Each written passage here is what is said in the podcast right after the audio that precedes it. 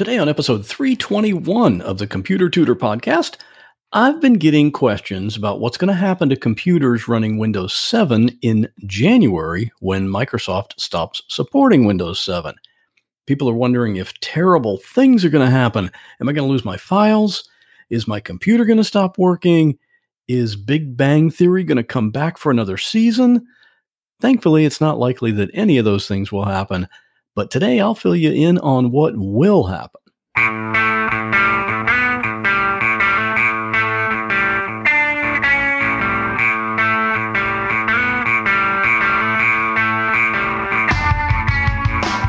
Welcome to another episode of The Computer Tutor tips, tricks, and advice from a computer pro without all the tech talk. And now, here is your computer tutor, Scott Johnson. Good morning and welcome back to the Computer Tutor Podcast. I am your personal computer tutor, Scott Johnson. And right here on this podcast, I like to show you how to do cool things on your computer. And sometimes it's just something cool, and other times it's information that you actually need to know, like today. And it's all in plain English, no techie language. And for everything we're talking about today, if you don't want to attempt it yourself, I can do it for you remotely. So if you have any questions or if you want to schedule that, just give me a call 727 254 9078 or email me at pctutor at gmail.com. And today's tip can be seen at my website at computertutorflorida.com forward slash 321. So let's get started. All right, today we're talking about saying goodbye to Windows 7. And really, it's kind of a sad thing. A lot of people really like Windows 7. In fact, I like Windows 7. It's a great operating system. It's really easy to use. Everyone's used to it.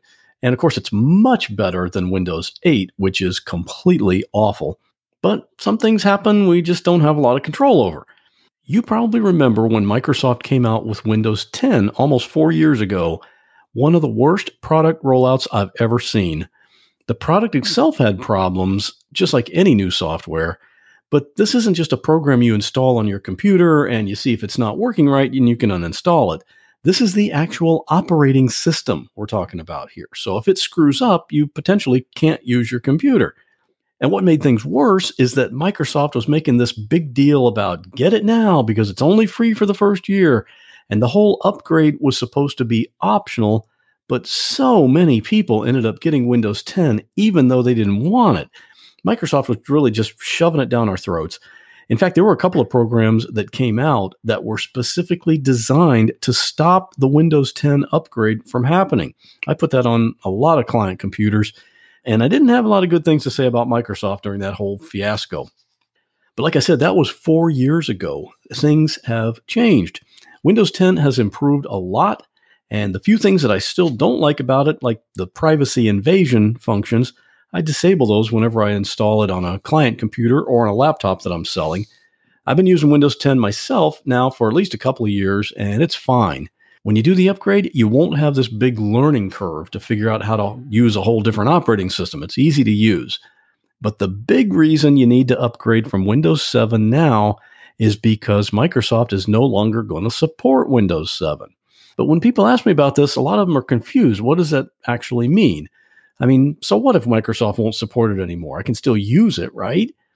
Well, the answer to that is technically yes, your computer will still work, but you won't want to do that. Here's what's going to happen. As you might already know, Microsoft sends out Windows updates every month, and they do that on the second Tuesday of each month, and it's called Patch Tuesday.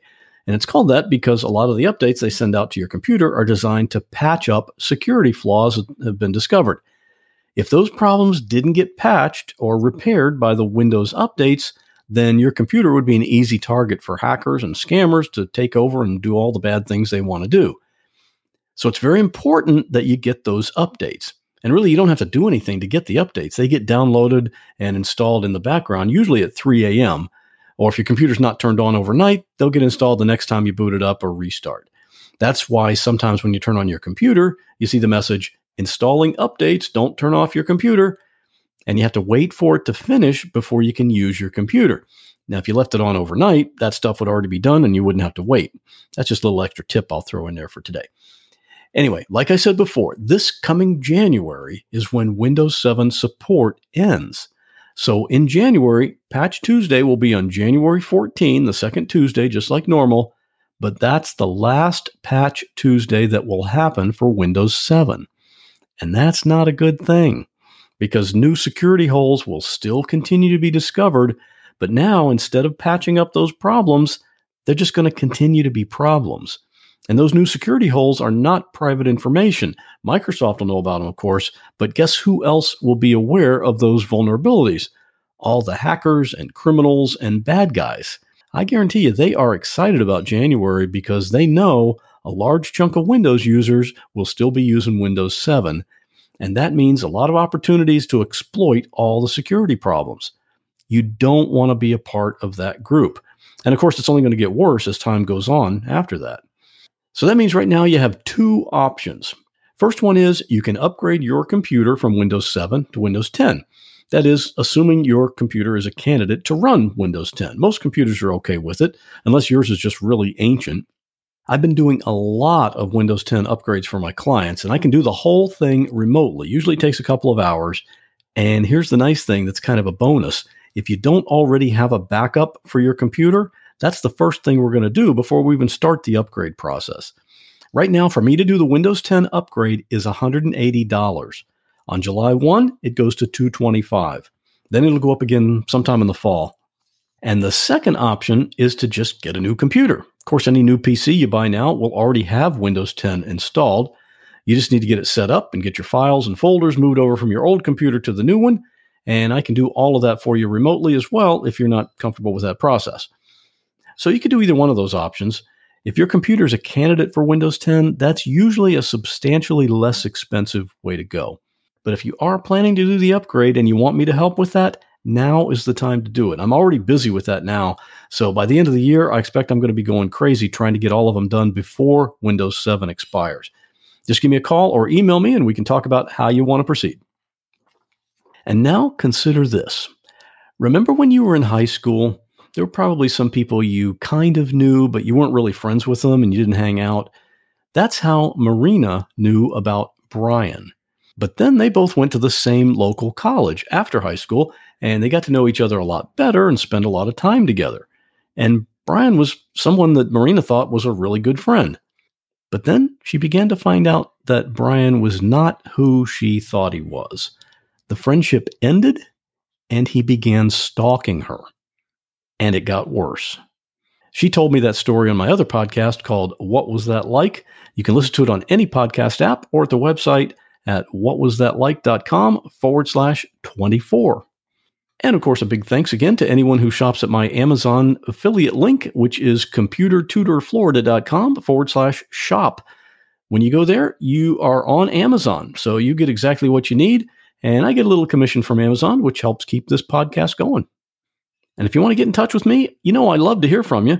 You can email me at pctutor at gmail.com or you can call my podcast voicemail line 727 386 9468. And you can leave a recorded message there anytime, day or night. That's going to do it for this episode, but I'll be right back here in two weeks with another computer tip. Well, that wraps up this episode of the Computer Tutor Podcast. I hope you enjoyed it. If you'd like to contact me with a question, a comment, or a suggestion for a future topic, you're welcome to do so at my website, computertutorflorida.com. And while you're there, sign up for my free Monday morning email newsletter. If you have a computer problem, give me a call at 727 254 9078. In many cases, I can take care of a problem remotely, so it doesn't matter if you're here in Florida, up in Maine, or way out in California. I'd love to help. Thanks again for listening and have a great week. God bless. I was going to tell you a joke about time travel, but you didn't like it.